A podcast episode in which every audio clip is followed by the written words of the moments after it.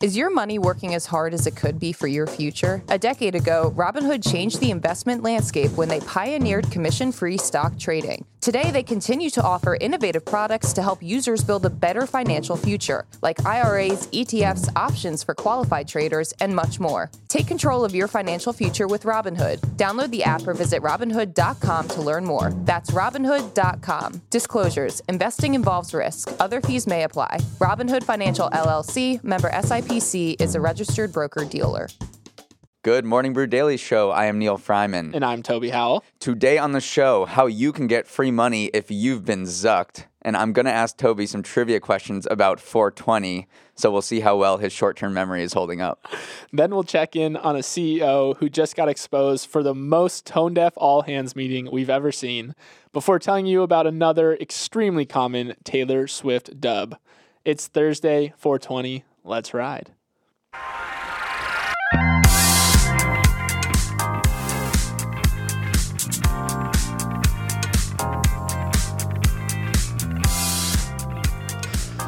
Neal, it's 420, as we mentioned at the top of the show, and currently Starship is on the launch pad as we speak. It's got a launch window of 9:30 a.m. You're crossing your fingers. Oh, let's hope. I mean, last time didn't it get called off within like within 10 minutes of it expecting to launch? So there's so many moving parts. Right. And obviously, uh, it could go wrong at any moment, and they'll call it off. But, but, come on, you know, it's Elon Musk, it's 420. Let's get this Starship off the ground. I know. Biggest rocket ever, most powerful rocket ever. It's going to go in the, into space, come back into into orbit for a little bit and then come back and splash down uh, near Hawaii and it's taking off from Texas. So it's got a long journey and I think about 90 minutes ahead of it if it can get off. So let's hope. Let's I, I, will. I will have the YouTube up, and I will stop the show if this thing explodes or goes somewhere. That's our promise to you. Um, okay, Neal. So it's only fitting to start our show on 420 with Elon. So it's like a roulette wheel at this point. We can either talk about rockets, we can talk about Twitter, but today we're actually talking about Tesla.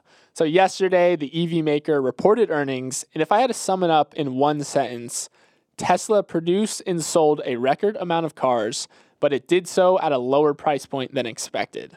That was a long sentence. So uh, here's some specific numbers to kind of back that up. So Tesla delivered 423,000 vehicles in the first quarter. That's up 36% from the year before. They also produced almost 18,000 more vehicles than they delivered. And given that oversupply, it lowered prices by between 14 and 25%. So this is kind of the new reality for Tesla right now. Elon said on the earnings call, we've taken a view that pushing for higher volumes in a larger fleet is the right choice here versus a lower volume and higher margins. So it's in its Walmart era. A little bit. He's kind of he's slashing prices. The Model Y is down 29% than in mid-January, so it's now for under $47,000. And the Model 3, which was uh, Tesla's first you know, inexpensive model is now below forty thousand dollars. They've done six price cuts, and I think it's good for us, right? Oh, like, or good for the consumers, of for good, sure. Yes, but so investors sent the stock down maybe six percent because of this squeeze in margins, right? And and this is a really, and I know it sounds a little business jargony, but margins are super interesting in the auto business. Tesla has massive margins in uh, compared to its competitors. They went down to 11.4%, a roughly two year low, and it was 19.2% last year. But that is way ahead of the competition. Yeah. So, I mean, just to put in perspective, Ford's operating margin is around 4%, and GM's is around 6.6%. So, this is the amount of money they're making on every vehicle right. they sell. And so you can see that even though Tesla's dropped from 19 to 11, like they're still ahead of the competition. I actually did a little digging though, and I looked at which automakers have the highest operating margins. Turns out it's Ferrari yeah. and Lamborghini. So Lamborghini, 25.9% because operating margin. Are those cars any more expensive to make? A little bit. Maybe they have d- certain materials, but but Tesla is the first sort of like mass market uh, automaker to have a pretty meaty margins. Yeah. And there's a couple reasons. First of all, it doesn't market it has right. no advertising. Crazy stat that Tesla spent less than $1 in advertising per vehicle sold in 2020.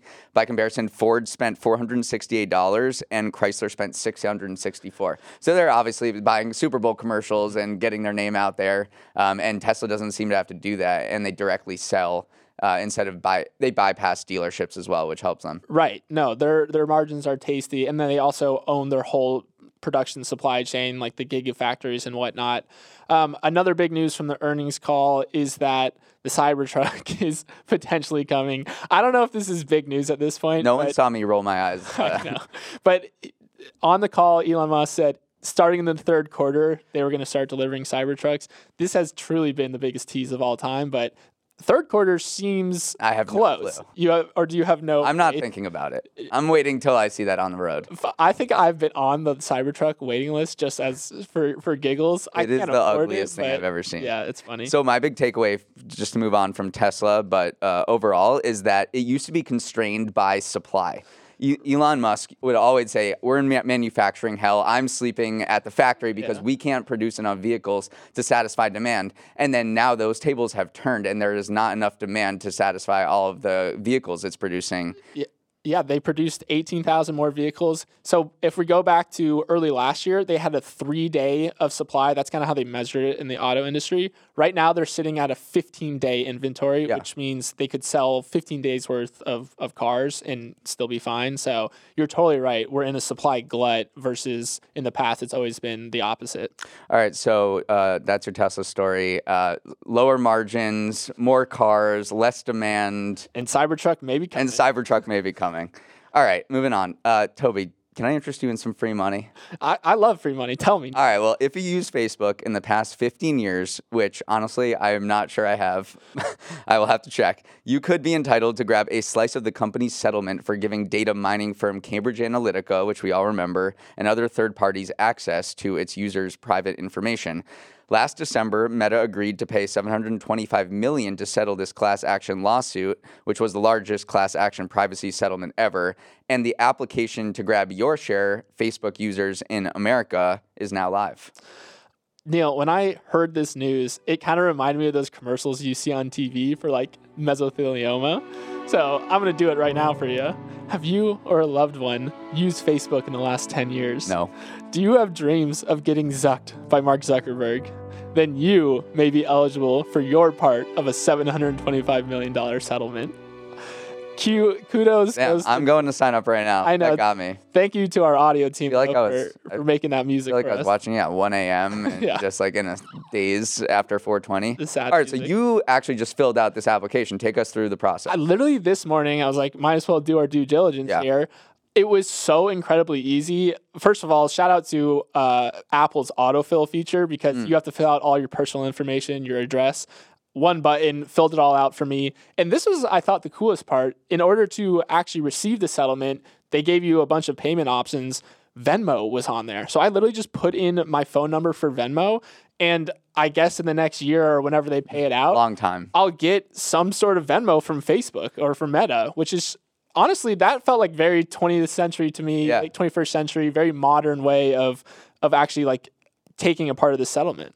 All right, so let's run some numbers to see to figure out how much we can expect and how much you can expect. Who's the guy on M- MSNBC, MB- NBC with the khakis? I felt like him. Jim Cramer? No. No, the guy who does the election stuff. Oh, oh, oh, gotcha. I, I forget his name. I'm yeah. just like blanking right now. It's 420. Anyway, so let's say you can claim 50% of the total pot of the 725 million because lawyers get 20 for 25%. Let's so. not gloss over that. Lawyers get 25% yeah. of this. Are you freaking kidding me? Yeah, we're in the wrong line of business. So we, we're left with 363 million conservatively. So how many people will claim? That's really important. Facebook had 266 million monthly users in Canada in the US. So you have to be in the US to claim. So let's just put that at 220 million users conservatively again. An FTC study from 2019 found that a median of 9% of eligible consumers filed claims in lawsuits. So that's roughly 20 million people right there filing. So if 20 million people claim, then you are about to get $18 to your Venmo. Let's go. I was hoping that number was going to be a lot bigger at the end. Please check my math, everyone. Uh, but yeah, $18 for your Venmo, uh, but not anytime soon. This takes a long time to process. Yeah. I would expect in the next uh, few years or so. Nine. Okay, so it's nine percent typically claim Yeah. in these big lawsuits. Yeah. Interesting. Okay. I'm part of the 9%, baby. Let's go. But there was, do you remember the, there was Equifax, which was Yeah. the credit reporting agency that had a very similar settlement uh, because it got hacked. It had to pay up to $700 million to people who used Equifax. People filed claims thinking they were going to get 125 and then it ended up being around $25. So this is kind of in the same ballpark. All right, so don't have high expectations for this. I hope to see that Venmo, Mark, if you're listening. What it- will it come from, know. Toss me a little extra, okay? A little something on the top.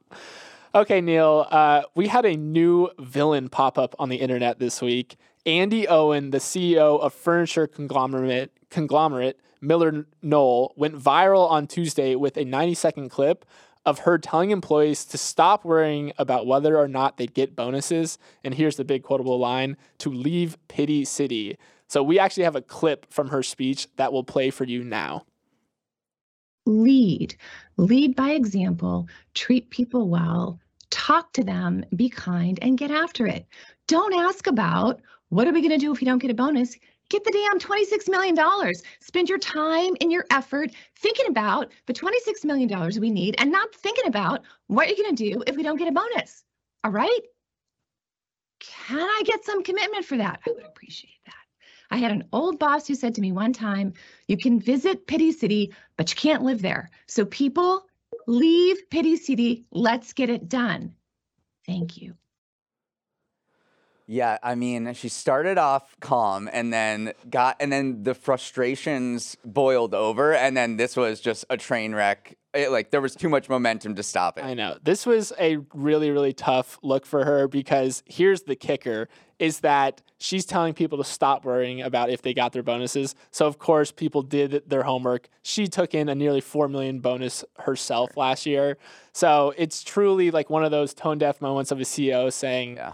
like don't worry, work harder while they're raking in some some big bucks. Yeah, we've seen that a lot recently, uh, and it always hits a nerve uh, in these, you know, in cer- uncertain economic times. People are getting laid off; they're not getting their, you know, paychecks as high as they, they once were. Inflation is kicking in, and for some reason, well, not for some reason, but there's Zoom now, and people are recording. So maybe bosses have been doing this for the past, you know, Yeah. forever, and now we we see it. They're posting dumb things on LinkedIn that show they're not out of they're not in touch with you know the real people's lives. Like this one guy, the CEO of Hypersocial, who posted on LinkedIn, he was laying off people and he posted a picture of him crying as if we should feel bad for him. Yeah. So there is this obviously this huge you know vibe that see, bosses they're not like us and. All these more the more videos that come out only seem to Yeah. confirm that. Although I will say, I do feel bad because this was taken out of a 75 minute Yeah. uh, call. This was a 90 second clip. And apparently, the way that the bonus structure works at this company is that you don't get the bonus unless you hit the, the, the sales goal. So it was $26 million. So by her saying, stop worrying about whether we get bonuses or not, which is basically like, it, of course we won't get bonuses unless we Yeah. hit this goal. So again, I know no one wants to have that take, but I could see where she's coming from. Yeah, again, it's just uh, this is going into a future management case study of how Yeah. not to motivate people. Right, right, Right? Like you could do this one on one. She said that her manager told her to not get, to get out of Pity City, and that is like a reasonable thing for your manager or mentor to say to you. Yeah. To be like, you know, look, come on, like snap out of it, man. But um, like uh, your coach would say something like that to you, Yeah. and you might respond positively. But in that setting, uh, it just was not the right thing to say. Clearly. They You're- did, she did apologize. We should. She say. did. She did apologize. Um, okay, Neal, before we jump into our next story, we're going to take a quick break. Okay, let's move on to Neal's numbers, our another alliterative segment because we can't think of any other any other ideas. And I share three numbers with Toby and you all that are quite interesting that I read in the news. So let's start off. First number is forty nine. So a guy named Adam Faze, is that how you pronounce? Yes. Fazy. Fazy Clan. A guy named Adam Faze made a curious discovery on Spotify this week. He posted on social media that he found 49 versions of the same song. They had different artist names and different titles, but they were the exact, same exact 53 second song.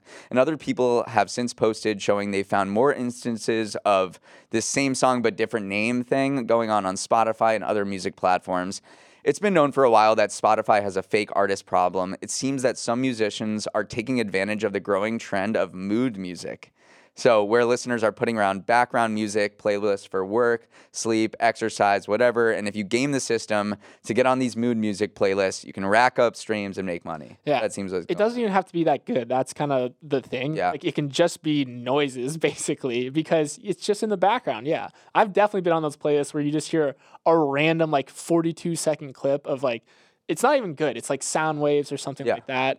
And then also we got to mention AI in this debate too because with the rise of AI music, I feel like we're going to only talk about this more with people just flooding the platform with really easy to make AI songs. Yeah. It kind of reminded me of our. It kind of reminded me of our conversation about virtual brands on Uber. Yeah. Right. So Uber Eats had all of these, all of these brands, all of these restaurants with the exact same menu, just to like drive traffic. Just to- rebranded yeah, under different just to get a, as much real estate as possible. So we're seeing these completely take over platforms. All right. We got to do a stat for 420. Americans spent more on legal marijuana products last year than chocolate and craft beer combined. This was very surprising to me. I was going to ask, my, my question was, are you surprised? It sounds like it is. I am surprised because I would have thought that, I mean, chocolate, if you think about just the holidays alone, Yeah. which is like Valentine's Day, um, I what else? I guess it's only Valentine's Day. Easter, oh no, no, Halloween, Halloween. Halloween. Like I would thought those two alone would absolutely dominate. I know, but people, people eat gummies every day. I know. I guess. I mean, walking down the street, we see a, a bodega Yeah. selling weed. Yeah. So I guess, I mean, this was exactly what people were saying when they promised that like tax revenue would go up from legalized marijuana. So clearly, we're seeing that it's it's selling pretty well. The reason I was uh, surprised was that there's this only represents a fraction of the total cannabis market. Right. So it's only as of 2021 legal sales of which there were 30 billion only accounted for 25% of the total cannabis market. Wow. a- according to estimates. And New York, uh, New York plus 21, 21 states total plus the District of Columbia have now legalized marijuana for recreational use. So you can kind of get it in Big market. almost half state half of states in the United States. All right, the third stat uh, on April 5th, there were 13 AAA minor league games, and 11 of them drew more fans than the attendance for the professional team, the Oakland Athletics, who drew 3,400 people that day. I think their stadium fits 50,000, so it's kind of a ghost town. Four of the AAA games more than doubled the Oakland, O- Oakland Athletics attendance. The reason I'm bringing this up is because the A's look like they're going to be leave, leaving Oakland. Uh, this morning, the team signed an agreement to buy land in a new stadium in where else? Las Vegas. Las Vegas, and hope to move there by 2027. This is so sad because I'm sure many people have been on Moneyball TikTok recently where we're just rewatching clips from Moneyball. And that is such a good movie. And it, and it makes everyone deep down like a little bit of an Oakland A's fan. And so it is truly sad to see that I guess the Moneyball era hasn't panned out like Billy Beane expected. And it's just not, no one's watching. No, well, no one's watching, but the fans are saying it's not our fault. We're not going to watch this team, which is objectively maybe worse than most minor league teams. Yeah, because right. they haven't spent any money together. Two pitchers, Max Scherzer and Justin Verlander, make more than the entire A's roster. Uh, Moneyball, baby. if, if it works, it works. If it doesn't, it doesn't. But we should talk about Vegas growing as a sports destination. They have three professional teams now: the Knights in the NHL, the Raiders in the NFL, and the uh, Aces in the WNBA. They're about to get an MLB team, and you know an NBA team has to be coming. Yeah. Uh, MLS? Anybody? Yeah. When's it coming? Yeah. Vegas. So hot right now. Okay, Neal, Taylor Swift is back in the news once again for pulling off yet another legendary move. So we all remember FTX, right? The crypto exchange that was tossing around cu- customer funds like it was nothing and founded by the apparent boy genius Sam Bankman Fried. Well, back in its heyday of literally about a year, two years ago, FTX was shelling out the big bucks on celebrity endorsement deals. So we're talking about deals with Larry David, Shaq, Steph Curry, Tom Brady, really, really A list uh, celebrities and athletes. So apparently, Taylor Swift was also one of the people approached by FTX to endorse the company. They offered her a three year, a hundred million dollar deal. A hundred million, Neal. Like it's it's not nothing. I heard you. and you know what she said? Can you tell me that these are not unregistered securities? And so this is a big question to ask, and we'll get into that. But Adam Moskowitz, which is a lawyer who is involved in a lawsuit suing FTX right now, said that in their findings, Taylor Swift was literally the only person who asked that question before signing the deal. And then she obviously did not get an answer she liked and turned it down Turned it and down. is now escaping this entire mess. They're being sued for $5 billion. This Yeah. is not nothing. And this lawyer, I don't know. I, who's going on podcasts like as a lawyer? I, honestly, like when you got a soundbite as juicy as that, like I don't blame him for that He's giving all. me what's his name vibes, the Stormy Daniels guy. No, I shouldn't say that because he's now in jail. yeah. but yeah, I don't know. Uh, tell us why why unregistered securities are important. Right. So there's been this huge debate in the crypto industry about around security. So I'll just quickly define what a security is. And this is a very technical definition, but it's a fungible, negotiable financial instrument that holds some type of monetary value. So in common language, basically a security is a can be a stock or a bond that you own. And those things are under jurisdiction by the SEC. And so the SEC has been at war with crypto exchanges because they think that some of the tokens traded on these firms are securities because they're looking at them and saying, like, look at the definition of security. These things have value, allegedly. You can trade them, which is, again, part of the definition. So, how is this not under our jurisdiction?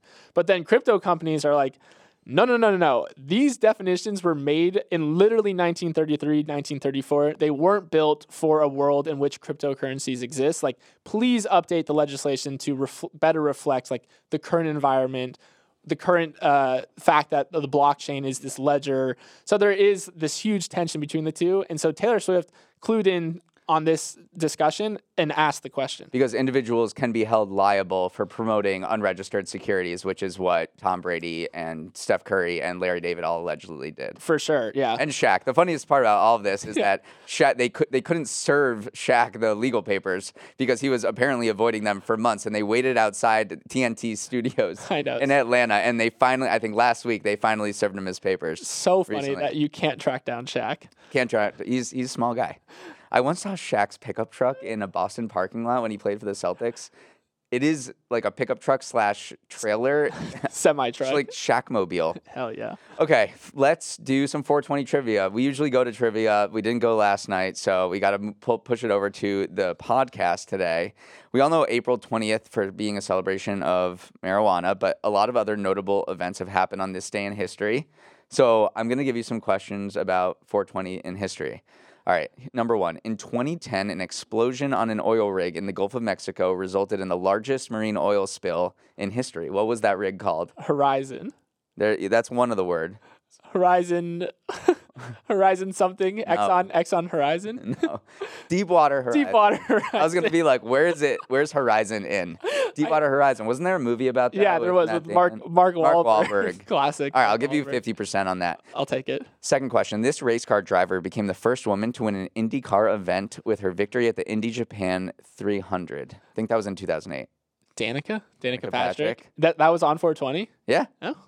the more you it was know. on 420. The more you know. It's a random day. Yeah. All right, so you have 1.5 out of 2 right now. Two iconic baseball stadiums opened on April 20th, 1912. Fenway Park in Boston and Navin Field in this US city. Oh man. I don't re- I don't recognize the name, but I'll tell gonna- you what it was later known as Tiger Stadium. Uh, okay, so Chicago. No. Oh, Detroit, Detroit, Detroit. Sorry. I'm only taking your first. I no no no. I meant Detroit. I was thinking Detroit. All That's right. good trivia though. Yeah. Uh, the same day in 1912. Pretty interesting. Uh, and the Tiger Stadium closed in 20 in 1999, so it had a pretty long run. Obviously, Fenway is still around. Your fourth question: 420 is called UN Chinese Language Day because it's one of six official languages that is recognized by the UN. What are the other five? Oh. Okay, English, Yep. Spanish, Yep. Italian. Nope. Damn it. French. Yep. Okay. Uh, Japanese. Nope. Dang it. Is- give me give me some. Middle uh, East. Oh, Arabic. Yep. How many am I at? Do I have one more? Yeah. Oh, man. There's one feel like country that's on the National Security Council that people are like Russian. Yeah. Russian. Yeah. Okay, so it's Russian, English, Spanish, French, Arabic, along with Chinese, Damn, Italians. which I think screwed. Chinese is not a language. There's Mandarin. Mandarin. Mandarin. Yeah. Interesting. Your last question. You're doing really well. I'm actually very impressed. During the height of the COVID pandemic in 2020, oil prices did what for the first time in history on 420? I mean, they either went down or up. So I'm going to say down. They went down for the first time in history. Well, I don't know. On 420? yeah, what happened on 420 2020? I mean, There's some there's like an actual answer. they did this for the first time. Yes. And it's not moving up or down. It, It is. Uh, I don't know what else oil, function. oil prices is a can function of moving down.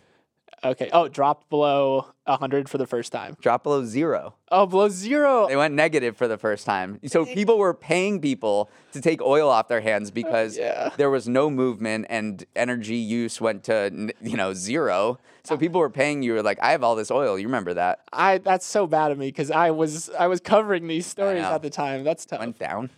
Uh, anyway, great job. I, I, you know, I'll give you like a sixty percent on that. It was a hard curve. I hope everyone also enjoyed playing at home.